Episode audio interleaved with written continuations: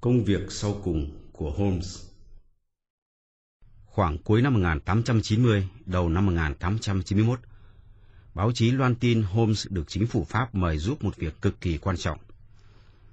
Qua hai lá thư của anh gửi từ Narbonne và Nimes, tôi đoán chắc anh sẽ lưu lại ở Pháp khá lâu. Vì vậy, tôi có phần ngạc nhiên khi thấy anh bất ngờ xuất hiện ở phòng tôi vào chiều ngày 24 tháng 4. Anh xanh xao, gầy gò hơn trước. Đúng, tôi đã làm hao kiệt sức lực của mình. Anh nói để đáp lại cái nhìn của tôi. Tôi đóng kín cửa sổ lại nhé. Anh lo ngại điều gì phải không? Tôi sợ. Sợ cái gì? Súng hơi. Anh muốn nói tới chuyện gì vậy? Tôi không phải là kẻ nhát gan, tuy vậy, coi thường mối nguy hiểm đe dọa bạn mình là ngốc xuẩn, chứ không phải can đảm. Cho tôi bao diêm. Anh bắt đầu hút thuốc. Thứ nhất, tôi cần chuyến viếng thăm này để cạo lỗi anh. Ngoài ra, tôi buộc phải yêu cầu anh cho phép tôi trèo qua bức tường sau của khu vườn nhà anh. Nghĩa là thế nào? Tôi hỏi. Anh chìa bàn tay lại gần ngọn đèn. Tôi nhận ra các khớp xương ở hai ngón tay anh có nhiều vết xước đầm đìa máu. Thế này có thể mất toàn bộ cánh tay như bỡn. Mà bà Watson đâu? Có nhà không? Không, nhà tôi đi thăm người quen. Nghĩa là chỉ độc mình anh à nha? Chỉ một mình. Nếu vậy tôi sẽ dễ dàng hơn khi có ý mời anh cùng đi ra nước ngoài trong vòng một tuần lễ. Tới đâu chứ? Tới đâu cũng được. Với tôi, đến đâu cũng đều có ý nghĩa hoàn toàn như nhau. Tất cả chuyện này hiện ra trước tôi như không thể có gì lạ lùng hơn thế. Holmes không có thói quen tiêu xài thời giờ một cách vô ích, và một cái gì đó phảng phất trên khuôn mặt xanh xao của anh như đang nói về sự căng thẳng đến tột độ trong anh. Nhận ra nỗi băn khoăn trong cái nhìn của tôi, anh chống khuỷu tay lên gối, khép chặt năm đầu ngón tay lại và bắt đầu giải thích cho tôi hiểu tình hình công việc. Anh không nghe thấy gì về giáo sư Mori? Không. Thật tài tình, con người này lường gạt cả London, vậy mà không một ai nghe biết gì về hắn. Watson, anh hãy tin là nếu tôi chiến thắng được hắn, nếu tôi giúp xã hội thoát khỏi tay hắn, thì đấy sẽ là đỉnh cao trong sự nghiệp của tôi. Tôi coi nghề nghiệp của tôi đã bắt đầu được kết thúc, và tôi đã chuẩn bị chuyển sang những công việc bình yên hơn. Trong hai công việc cuối cùng, tôi đã giúp gia đình quốc vương Scandinavia và nước Pháp. Nhờ vậy, tôi đã có đủ những phương tiện để điều hành nếp sống sao cho phù hợp với các thiên hướng của tôi. Thế nhưng, tôi chưa có thể nghỉ ngơi, chưa thể yên tâm chừng nào con người này còn đi dạo trên các đường phố London. Hắn đã làm gì? Hắn xuất thân từ một gia đình tốt và được giáo dục. Trời phú cho hắn những khả năng toán học phi thường. Năm 21 tuổi, hắn đã viết một luận án về nhận thức Newton và nổi tiếng khắp châu Âu. Sau đấy, hắn nhận giảng dạy môn toán ở một trong những trường đại học tổng hợp khu vực chúng ta, một tương lai sáng lạn đang chờ hắn. Xong, hắn có một thiên hướng di truyền hung dữ và bất nhân. Máu của kẻ phạm tội chảy trong dĩ vãng của hắn. Sự tàn bạo trở thành nguy hiểm hơn do trí tuệ khác thường của hắn. Tin đồn xấu xa về hắn đã truyền đến trường đại học. Cuối cùng, hắn phải nghỉ dạy và rời tới London. Ở đây, hắn bắt đầu huấn luyện cho một số thanh niên thi vào bậc sĩ quan. Đấy là những điều người ta nói về hắn. Còn bây giờ anh sẽ nghe những gì tôi đã tự mình tìm hiểu cặn kẽ về hắn. Gần đây tôi bắt đầu cảm thấy trong thế giới ấy có một lực lượng tồn tại. Lực lượng này hoạt động trái pháp luật dưới sự che chở của những kẻ cho mượn tên. Nhiều lần trong những trường hợp cướp giật, giết người, tôi đã tìm ra những dấu vết của nó, thậm chí ngay trong các tội ác còn chưa được sáng tỏ mà tôi đã không tiến hành điều tra một cách trực tiếp. Và những năm trở lại đây, tôi cố gắng chọc thủng bức màn che phủ nó. Và đến nay tôi đã tìm ra khâu cuối cùng của mạng lưới sau hàng nghìn mánh lưới, và tôi đã bắt đầu gỡ nút ra. Khâu cuối cùng và cái nút ấy chính là cựu giáo sư Mori, nguyên là một nhà bác học lừng danh. Hắn là Napoleon của thế giới độc ác Watson. Hắn là người tổ chức một nửa tất cả tội ác và gần như toàn bộ tội ác chưa được phanh phui ở thành phố này. Hắn ngồi bất động như một con nhện trong trung tâm mạng nhện. Nhưng mạng nhện có hàng nghìn mạng lưới, và hắn có thể thu được sự chấn động của từng mạng lưới trong đó. Chính hắn là ít khi hoạt động. Hắn chỉ thảo ra kế hoạch, thế nhưng tay chân của hắn đông đúc. Nếu một ai cần đánh cắp tài liệu, cướp giật hoặc giết người thì chỉ cần báo cho hắn, tội ác sẽ được chuẩn bị và sau đó sẽ được tiến hành. Trong trường hợp đó, số tiền thu được luôn để bảo lãnh cho các đàn em và để mời kẻ bảo vệ. Có điều, tên chỉ huy chính thì không bao giờ lộ mặt ra, hắn ở bên ngoài mọi sự hoài nghi. Tổ chức như thế, hắn khéo được ngụy trang và khéo được bảo vệ đến mức, mặc dù tôi đã cố gắng hết sức, vẫn không có khả năng đưa ra những bằng chứng đủ để kết tội hắn. Sau ba tháng hoạt động tích cực, tôi buộc lòng phải thú nhận rằng tôi đã đối diện với kẻ thù có tầm cỡ. Tôi thán phục tài nghệ của hắn. Thế nhưng, cuối cùng hắn bị sơ suất nhỏ, rất nhỏ thôi. Lập tức, tôi lợi dụng ngay sự sơ suất này và bắt đầu kết lưới quanh hắn. Bây giờ tấm lưới hầu như đã được chuẩn bị xong. Chỉ sau ba ngày nữa, mọi chuyện sẽ được kết thúc. Tên giáo sư cùng những thành viên chính của hắn sẽ xa vào tay tòa án. Và sau đó, vụ án hình sự lớn nhất thế kỷ sẽ được bắt đầu. Bí mật của hơn 40 tội ác mập mờ sẽ được làm sáng tỏ và những kẻ phạm tội sẽ được trừng phạt. Có điều, chỉ cần ta đi một bước thiếu chính xác là chúng sẽ tuột khỏi tay chúng ta. Tất cả sẽ êm đẹp nếu tôi có thể hành động làm sao cho tên Mori không hay biết gì về điều đó. Nhưng hắn rất quỷ quyệt. Mỗi phương pháp được tôi thực hiện để lùa hắn vào lưới của mình, hắn đều biết và lập tức dừng lại. Nhiều lần, hắn toan vùng khỏi mạng lưới do tôi răng ra, và mỗi lần như thế, tôi lại chặn đường của hắn. Anh Watson, nếu như sự mô tả chi tiết cuộc đấu tranh thầm lặng này có thể được xuất bản, thì cuốn sách sẽ trở thành một trong những cuốn tuyệt diệu nhất trong lịch sử truyện trinh thám. Chưa bao giờ tôi nâng mình đến độ cao như thế, cũng chưa bao giờ tôi chật vật bởi hành động của kẻ thù đến thế. Quả đấm của hắn giáng xuống rất mạnh, nhưng cú đỡ của tôi mạnh hơn nữa. Sáng nay, tôi đã thực hiện xong những bước cuối cùng. Tôi cần ba ngày để hoàn thành công việc. Tôi đang ngồi trong phòng để cân nhắc lại mọi việc, thì đột nhiên cánh cửa hé mở. Mori đang đứng trước mặt tôi.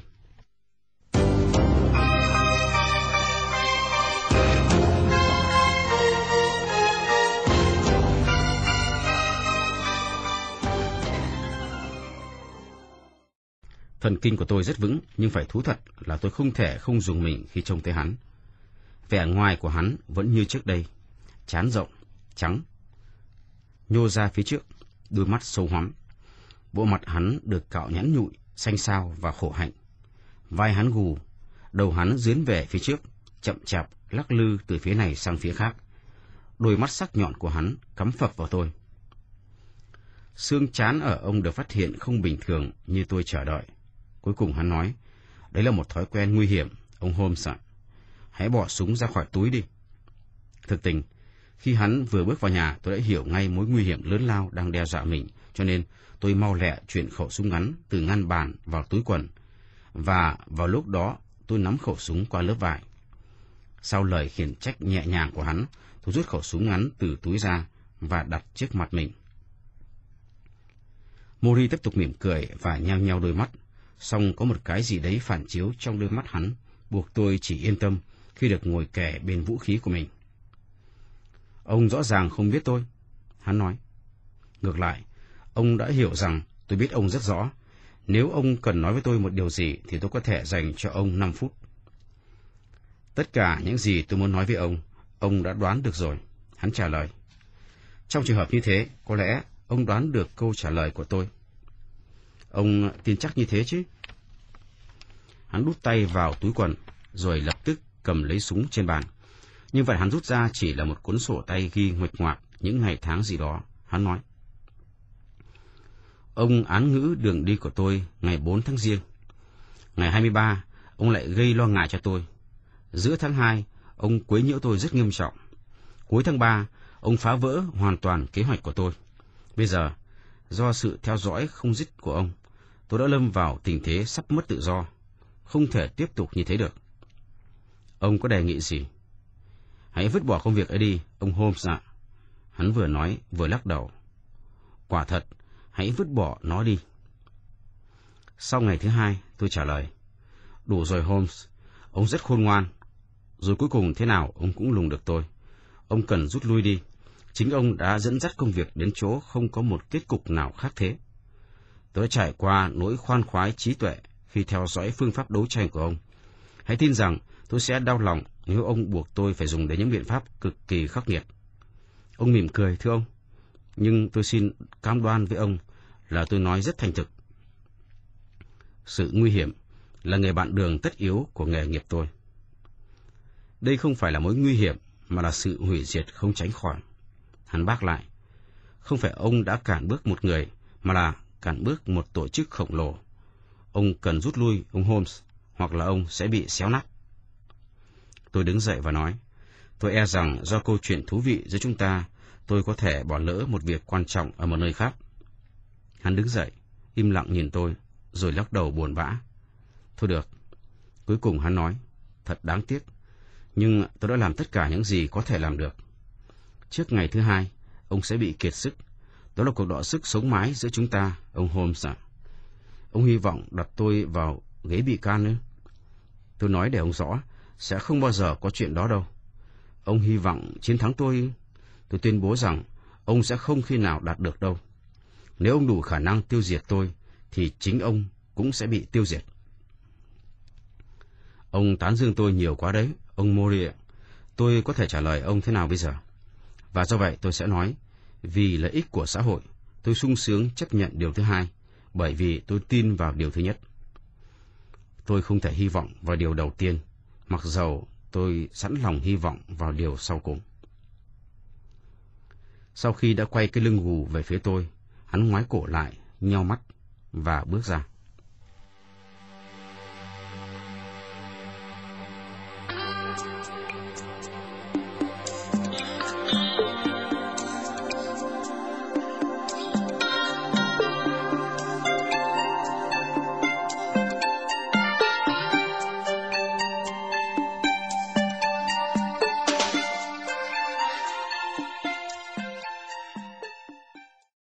Cuộc gặp gỡ độc nhất vô nhị của tôi với Mori như thế đấy. Thật lòng mà nói, nó để lại trong tôi một cảm giác thật khó chịu. Hẳn anh sẽ nói với tôi, tại sao không nhờ cậy tới cảnh sát? Bởi lẽ, quả đấm sẽ không do hắn, mà do bọn tay chân của hắn thực hiện. Cuộc tiến công vào anh đã được xúc tiến rồi chăng? Mori không thuộc trong số những người ưa cất công việc vào tủ kính để lâu ngày. Sau khi hắn đi khỏi, khoảng gần 12 giờ, tôi có việc cần đi đến đường Oxford. Lúc đi qua ngã tư đường Bentic và đường Wenbeck, tôi nhận ra một chiếc song mã có mui lao thẳng vào tôi với một tốc độ kinh khủng. Tôi lập tức tránh nhanh vào hè phố. Chỉ một tích tắc thôi là tôi đã bị nghiến chết rồi. Chiếc xe rẽ vào góc phố và nhanh chóng biến mất. Khi đến đường Vere, đột nhiên có một viên gạch từ mái một ngôi nhà rớt xuống, tan thành những mảnh nhỏ cạnh chân tôi. Tôi đi gọi cảnh sát đồng thời xem xét kỹ lưỡng nơi xảy ra sự cố. Những viên gạch và phiến ngói nằm trên mái nhà chuẩn bị tu sửa. Người ta muốn tôi tin là viên gạch đã rơi xuống do gió thổi. Tôi nhảy lên xe có mui và đi đến nhà em tôi. Cả ngày tôi ở lại đấy, và từ đó tôi đến thẳng chỗ anh.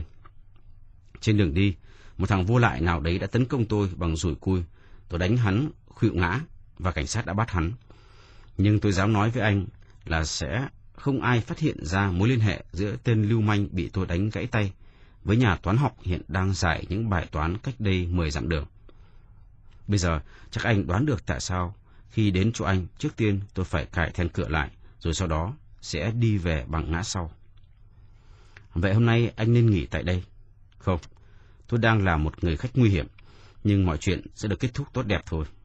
Bây giờ công việc đã bước sang giai đoạn mà sự bắt giữ hắn có thể được tiến hành không cần sự có mặt của tôi nữa.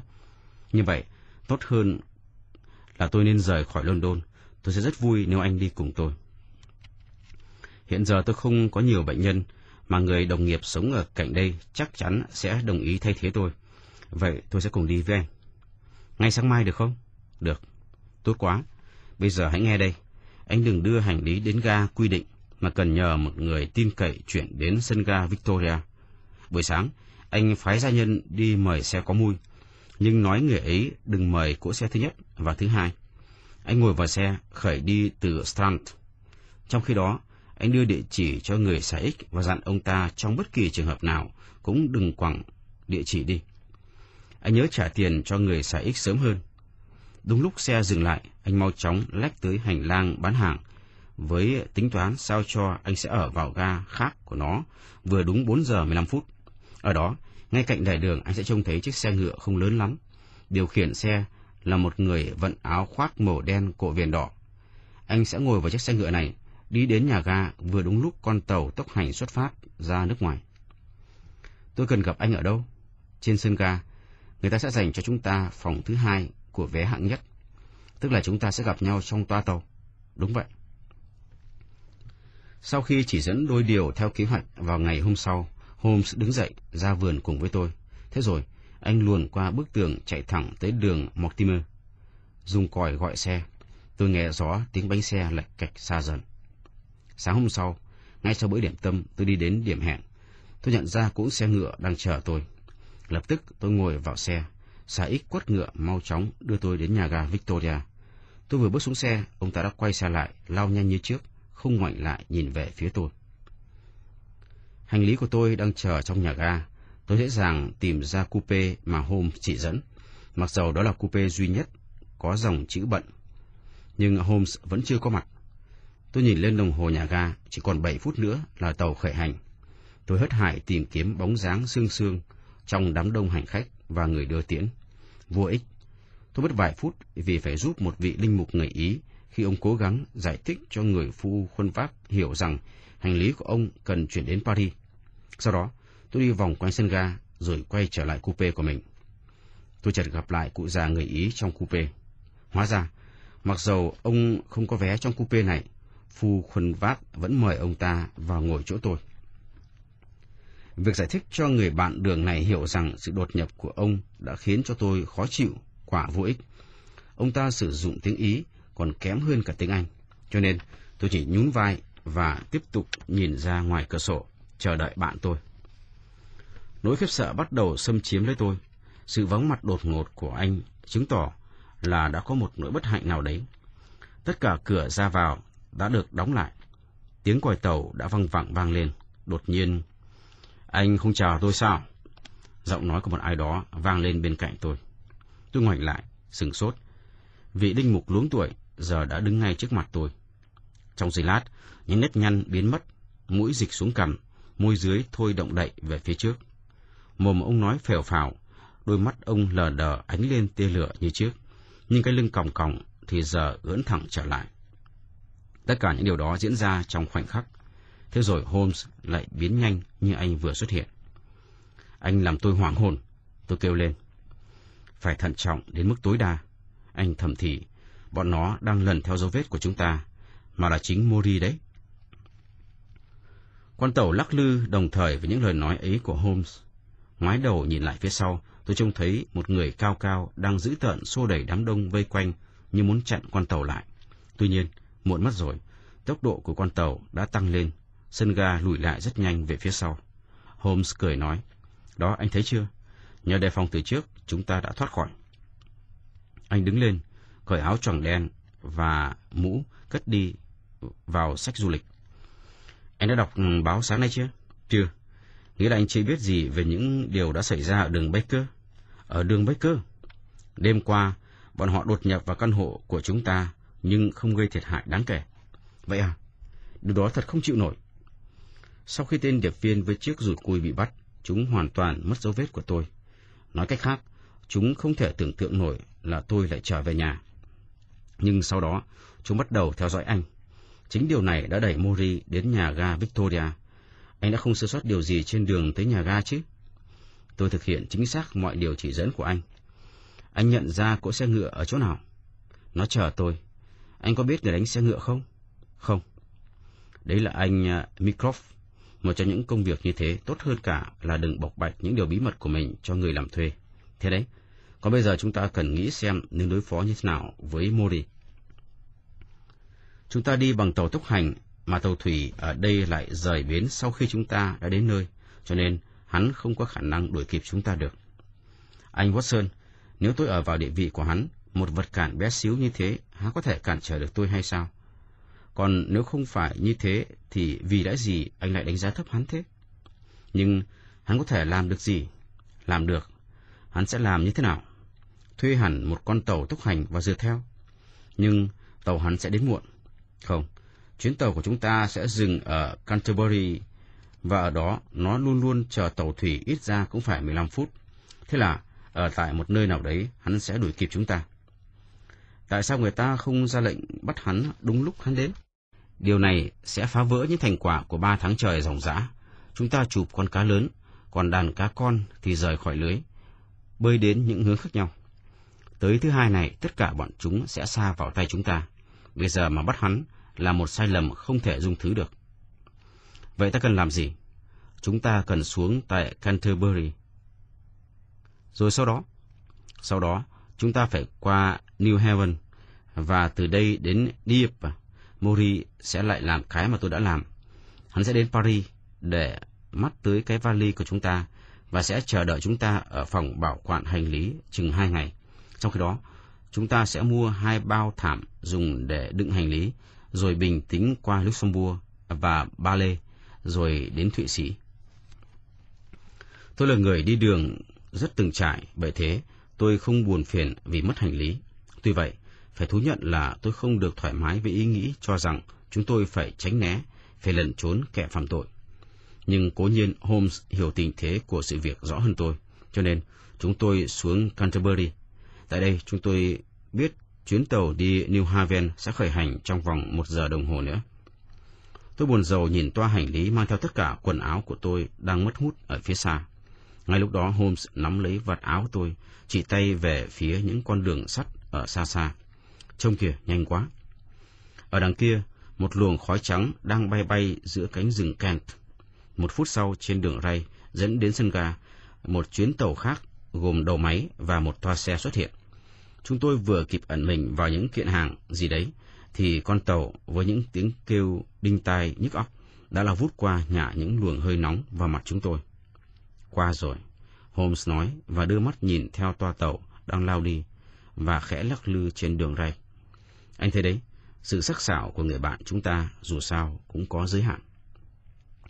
Hắn sẽ làm gì nếu được kịp chúng ta? Hắn sẽ giết tôi, mà tôi thì không ngồi chờ hắn hạ tay xuống.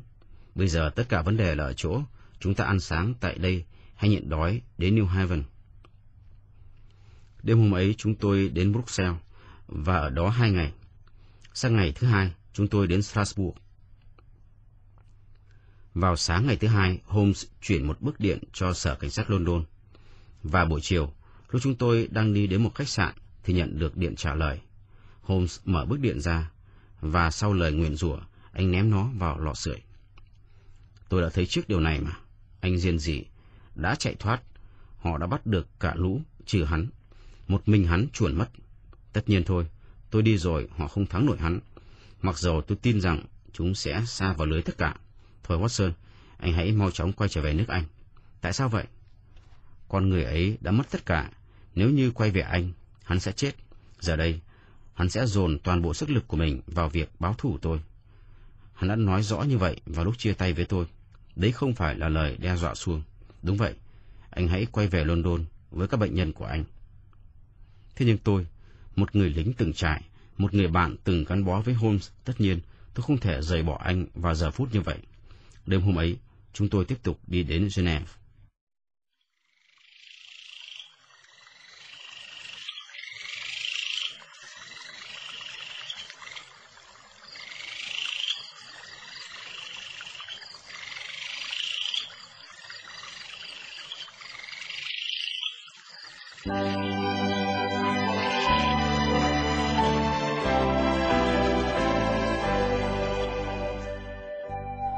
Cả tuần chúng tôi thích thú lượn quanh thung lũng Rôn, Rồi sau khi đi qua Len, chúng tôi tiếp tục vượt qua một cái đèo phủ đầy tuyết sâu, qua Interlaken đến thị trấn Meringen. Đó là một cuộc dạo chơi tuyệt trần. Ngay trước mắt chúng tôi, màu xanh dịu dàng ở phía dưới, màu tuyết trắng ở phía trên. Thế nhưng, không giây phút nào Holmes quên được mối đe dọa đang treo trên đầu anh. Trong những xóm leo núi đầy đủ tiện nghi trên những con đường núi quạnh hiu ở bất cứ đâu, qua cái nhìn nhanh, cái nhìn thăm dò ở bộ mặt của từng người khách trên đường, tôi nhận ra anh cạo quyết tin vào mối nguy hiểm đang theo chúng tôi.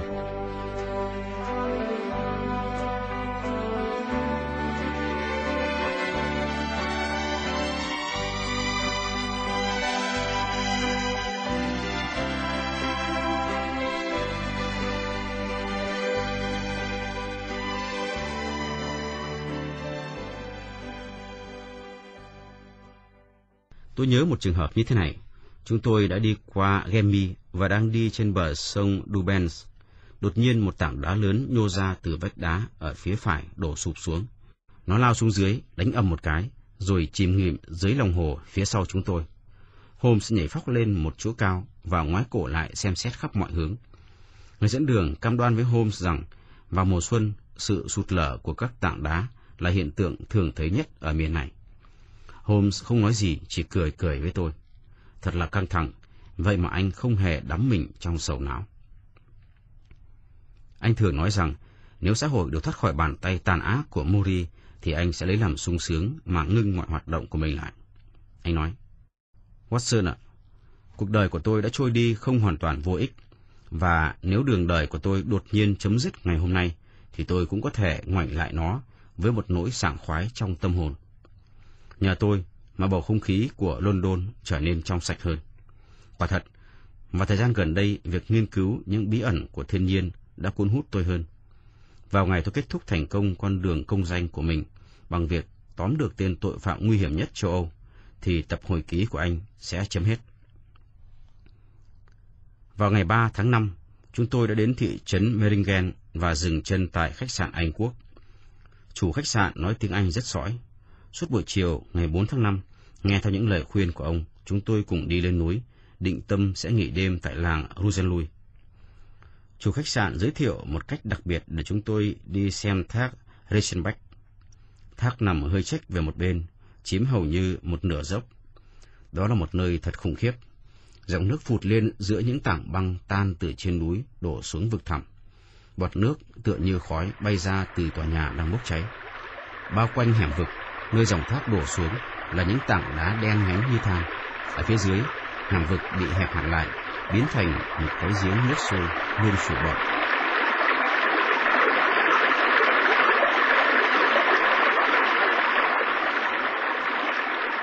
Tại đó, nước lúc nào cũng đầy tràn, nó hắt trở lại những đỉnh núi hình răng cưa hiểm trở.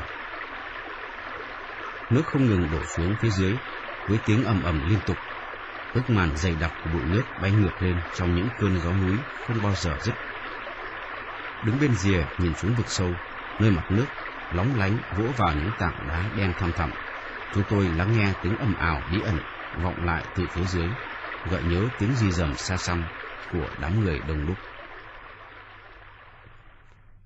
Con đường nhỏ đưa chúng tôi lên cao, được xây thành nửa vành bán nguyệt nhằm giúp du khách có thể nhìn rõ dòng thác hơn. Thế nhưng, con đường được chấm dứt bởi vách cứng.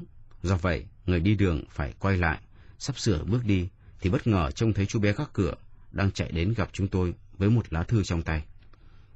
Trên phong bì có dấu đóng của khách sạn nơi chúng tôi đang nghỉ lại. Té ra, đó là bức thư của chủ khách sạn gửi cho tôi. Ông ta viết rằng, đúng vài phút sau khi chúng tôi đi khỏi, một người đàn bà Anh đang bước vào giai đoạn cuối của bệnh hoa lao đã đến khách sạn. Bà ta ở Davos suốt mùa đông, còn hiện tại bà đi đến những người bạn tại Lucen.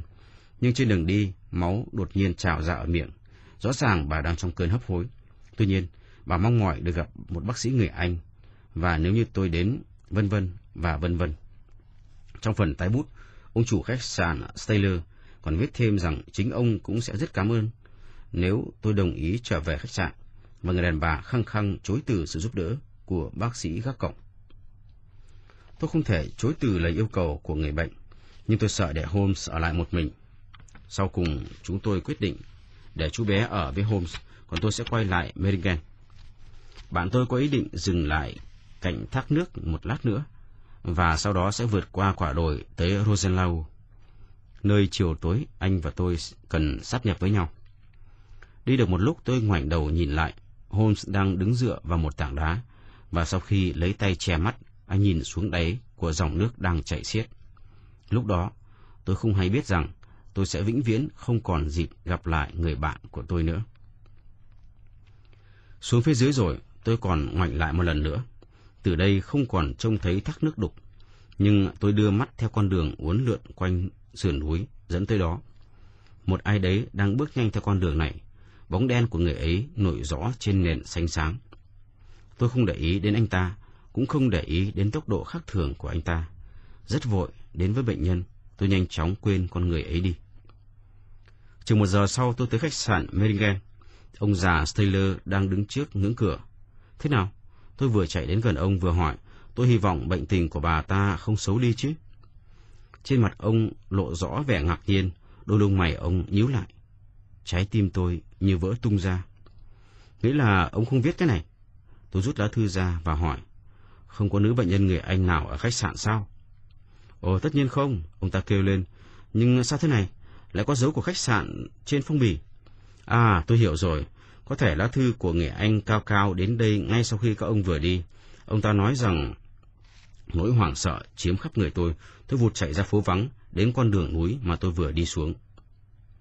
Lúc xuống chỉ mất một giờ, vậy mà để lên được thác nước tôi phải dùng tới hai giờ, mặc dù tôi đã chạy với tất cả sức lực của mình. Cây gậy dài của Holmes vẫn còn dựng bên cạnh tảng đá, nơi tôi đã để anh ở lại. Nhưng không thấy Holmes. Tôi đã hoài công để gọi anh.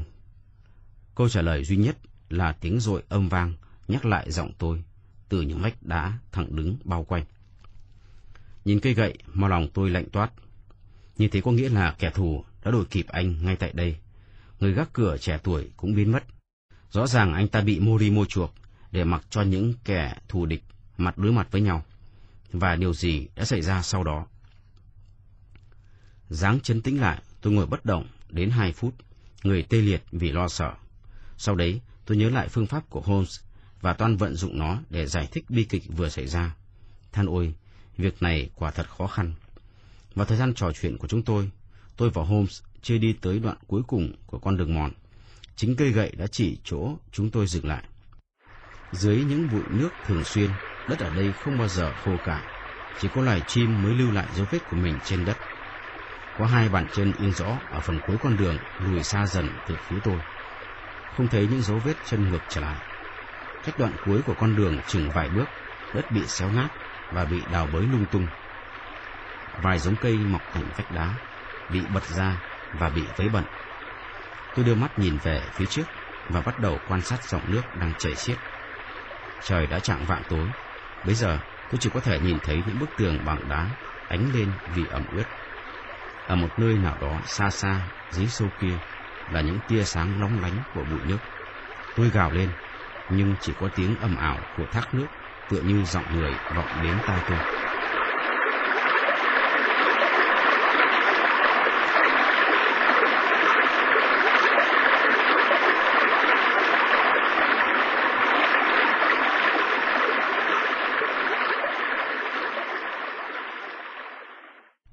Tuy nhiên, số phận muốn để lời từ biệt cuối cùng của người bạn tôi phải đến được với tôi. Như tôi đã nói, cây gậy của Holmes tựa ngay vào vách đá không cao lắm. Và đột nhiên, một cái gì đó sáng lóe lên ở chỗ vách đá nhô ra lơ lửng trên đường. Tôi đưa tay lên che mắt và nhận ra chiếc tẩu thuốc lá bằng bạc mà bạn tôi luôn luôn mang theo người. Tôi cầm lấy nó, thì một vài tờ giấy nhỏ nằm dưới tẩu thuốc vãi ra, rơi xuống đất. Tôi nhặt chúng lên. Đó là ba tờ giấy gửi cho tôi được xé ra từ sổ tay. Đặc biệt, địa chỉ được viết rõ ràng bằng nét chữ tự tin và gãy gọn, tự như Holmes ngồi viết trong phòng làm việc của mình. Anh Watson thân mến, tôi viết cho anh những dòng chữ này nhờ sự ra ơn của ông Mori, người đang chờ tôi để giải quyết dứt khoát vấn đề có quan hệ tới hai chúng tôi. Ông đã kể cho tôi nghe bằng cách nào ông thoát khỏi cảnh sát Anh và biết được lộ trình của chúng ta. Thật đúng là một con người có khả năng hiếm có. Tôi hài lòng khi nghĩ rằng tôi có thể giúp xã hội thoát khỏi những điều không hay do người đó gây ra. Thế nhưng, điều này sẽ đạt được bằng một giá khiến anh đau buồn.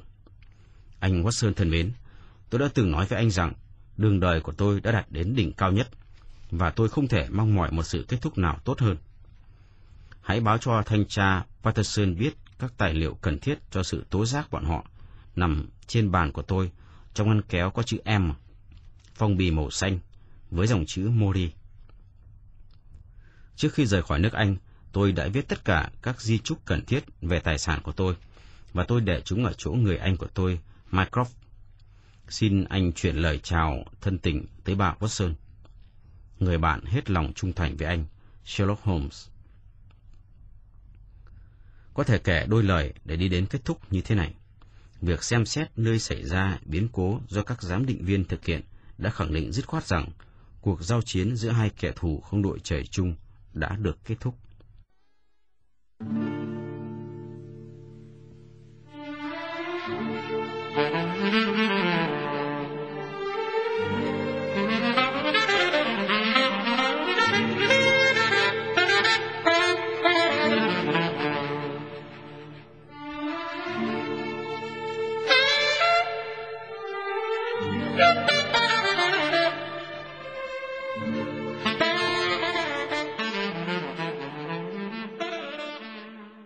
Cho đến phút chót, cả hai vẫn không chịu rời nhau ra, và cả hai cùng rơi xuống vực. Những mong muốn tìm thấy các tử thi ngay lập tức đã được thừa nhận là vô hy vọng. Và tại đây, dưới lòng sâu của các vạc nước sôi réo khủng khiếp này, vĩnh viễn nằm lại xác chết của kẻ thù nguy hiểm nhất và thi thể của người chiến sĩ tài ba nhất, người đã đấu tranh không mệt mỏi cho công lý ở thời đại Mỹ.